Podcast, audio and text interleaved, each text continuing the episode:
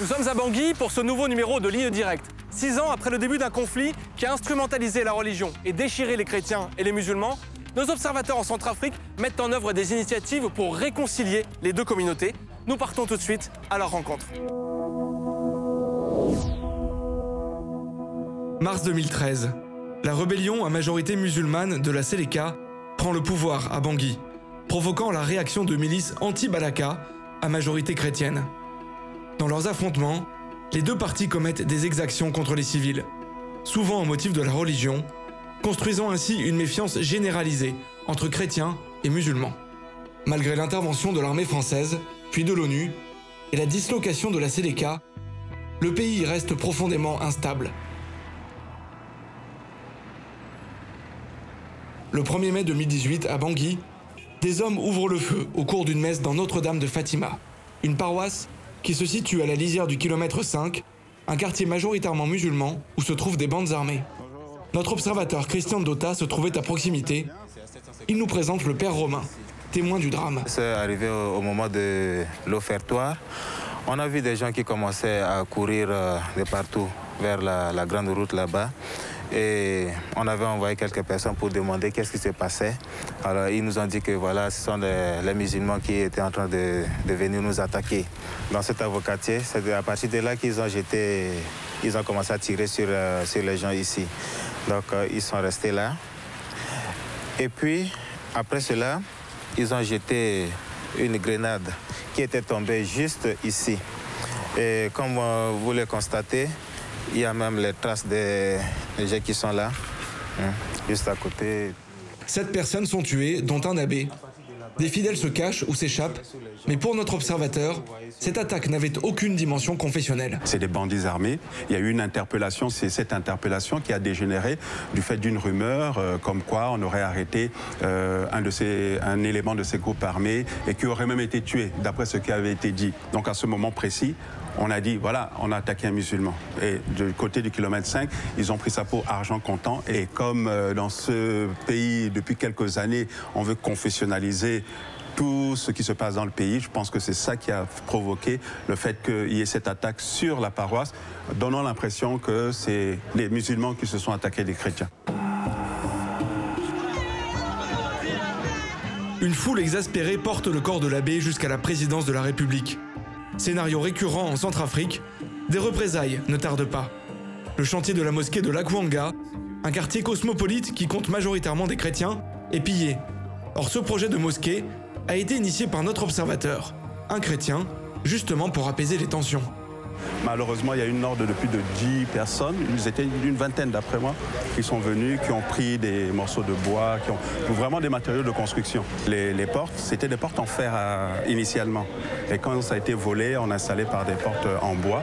Et ici, tout était éparpillé, jonché de morceaux de briques, de morceaux de bois. En 2015, la mosquée avait même été détruite par ses opposants. Mais Christian compte bien aller au bout de son projet citoyen.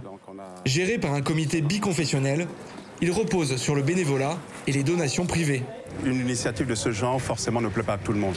Nous sommes des artisans de paix, des apôtres de la non-violence, mais surtout pour la reconstruction et le vivre ensemble. On m'a appris dans mon dogme théologique que tous les hommes sont égaux. J'ai été menacé à plusieurs reprises. J'ai dû parfois me réfugier, me mettre en clandestinité. Lorsqu'on mène un combat, il faut quelque chose de concret.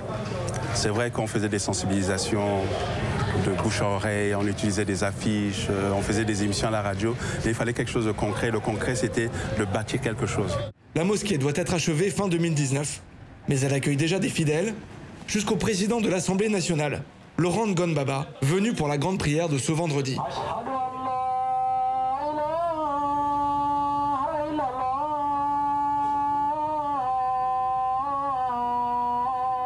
Où se passaient les prières avant Bon, quand on avait détruit, euh, tout le monde se rendait au kilomètre 5 pour faire la prière. Ou bien on priait chez, chez soi, à la maison.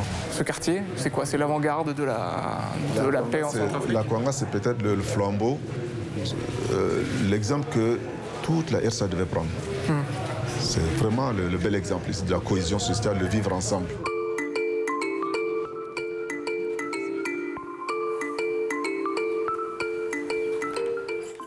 La réconciliation reste cependant loin d'être acquise partout à Bangui. Certains quartiers restent étouffés par des bandes armées que ni les autorités ni les forces de l'ONU ne parviennent à combattre.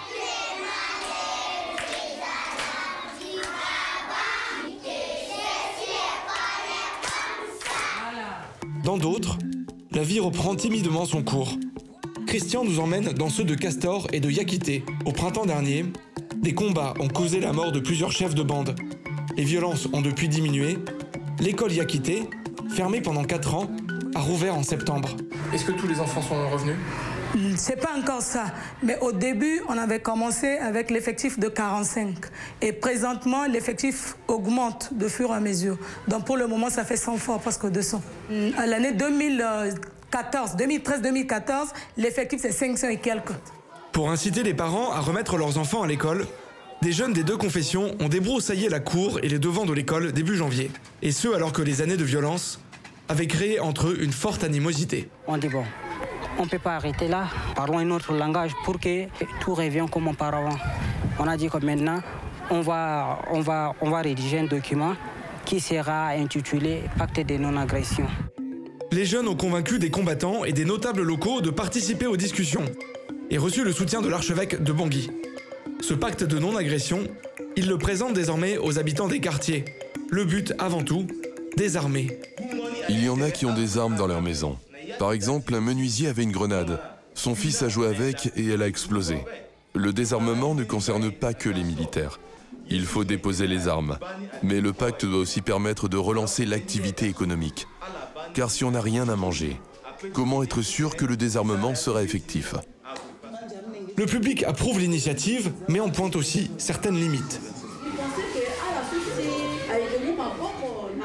Il faut plutôt dire à ceux qui manipulent les armes d'arrêter. Certains utilisent les jeunes, ils leur donnent des armes et l'argent pour s'en servir. Et dans leur ignorance, ces jeunes tuent. La reprise du dialogue interreligieux reste fragile.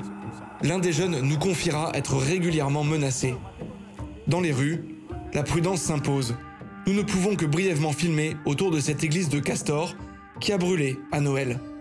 Une rumeur infondée a accusé les musulmans. Elle n'a heureusement pas provoqué de représailles.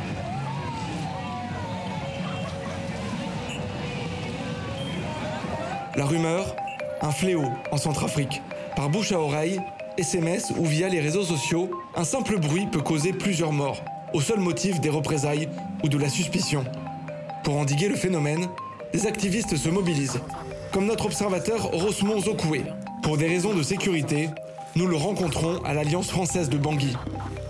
Premier exemple, ce communiqué publié l'été dernier par une organisation inconnue, mais dont le nom peut prêter à confusion, la Ligue de défense de l'Église. Ils appellent clairement euh, les chrétiens à se soulever contre les musulmans, que nous vengerons les meurtres de nombreux dignitaires de l'Église et hommes de Dieu tués dans l'exercice de leurs fonctions, afin que les musulmans se sentent également en danger en Centrafrique. En réponse, l'association des blogueurs centrafricains que préside Rosmond publie une mise en garde sur Facebook. Nous avons rappelé euh, que les affirmations de, de cette soi-disant Ligue de défense des églises sont erronées et sans fondement. Aucun incident ne surviendra. Mais le combat des blogueurs est quotidien, notamment contre les images prétendant montrer des massacres confessionnels. Euh, là, on voit plusieurs corps décapités euh, avec euh, des tenues qui ressemblent un peu à ce que les, les, personnes de confession musulmane ont l'habitude de porter comme habit. Et voilà. Donc, dans son message, l'homme a publié cette image en disant Attention, kilomètre 5, massacre des musulmans en RCA actuel. Et ces images, elles viennent d'où en fait? Les images viennent du conflit anglophone au Nord Cameroun. Et selon toi, qu'est-ce qui diffuse ces fausses informations, ces rumeurs? D'abord, il y a des gens qui sont liés à une organisation, à une communauté et qui sont vraiment euh, dans cette stratégie de créer euh, des, tensions. Il y a aussi certains médias qui ne diffusent rien d'autre que des, des messages de haine. Pour se faire mieux entendre, les blogueurs ont lancé un hashtag pour épingler les publications douteuses. Ils comptent aussi mettre en place en 2019 une sensibilisation auprès des jeunes centrafricains.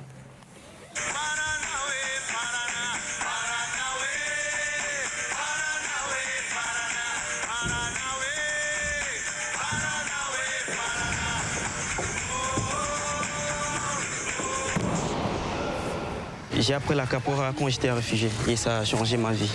Notre observateur Vicky Nelson Vakoro a 19 ans. Poussé à l'exil par les combats dans son quartier, il a passé trois ans dans un camp de réfugiés en République démocratique du Congo. Là, ici, c'est ma maison. On est revenu en 2016 et là, c'est toute ma famille avec qui on était sur le camp des réfugiés. Lors de son exil, Vicky cohabite avec des réfugiés musulmans et la situation en Centrafrique impacte directement leurs relations. C'est quand j'étais encore dans le camp que j'avais su la nouvelle que voilà, les musulmans des Séléka, ils étaient venus euh, faire des pagailles dans notre quartier, dans notre zone, euh, tuer des chrétiens. Et sur le camp, il y avait eu cet impact-là sur la, sur la population. Je suis devenu très méfiant envers les musulmans. L'initiative d'une association congolaise, Abada Capoeira, va tout changer.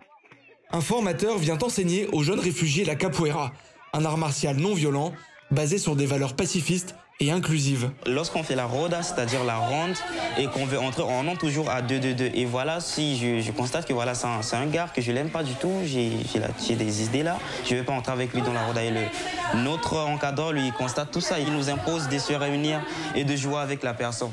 Et je me suis rendu compte que ça n'a pas de sens tout ça. Il faut euh, voir les choses positivement, ce sont nos frères, et voilà. L'UNICEF utilise la capoeira dans les camps de réfugiés à travers le monde, estimant qu'elle contribue à stabiliser psychologiquement les enfants traumatisés. De retour à Bangui, Vicky a cofondé sa propre association pour initier les jeunes chrétiens et les jeunes musulmans, visant notamment ceux qui seraient tentés par les bandes armées. Et ici aussi, l'alchimie a pris. Auparavant, j'étais hostile. Voilà, mais après la capoeira, on m'a dit que non, la capoeira, on ne se bat pas, on protège les faibles, tout ça. Donc, euh, on m'a appris à protéger les faibles, tout ça. Je ne me mélangeais pas avec euh, les frères chrétiens. Je suis à part, mais maintenant que j'ai eu à faire la capoeira, on est ensemble, on partage. L'échange se poursuit chaque dimanche au stade de Bangui, où Vicky réunit les élèves de ses différents cours.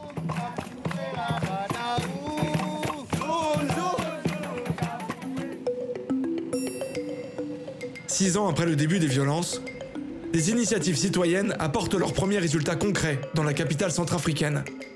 Mais le travail de pédagogie ne fait que commencer, tant la violence a transformé les mentalités. Et alors que le conflit perdure au-delà de Bangui, 80% du territoire de la Centrafrique échappe aujourd'hui encore au contrôle de l'État.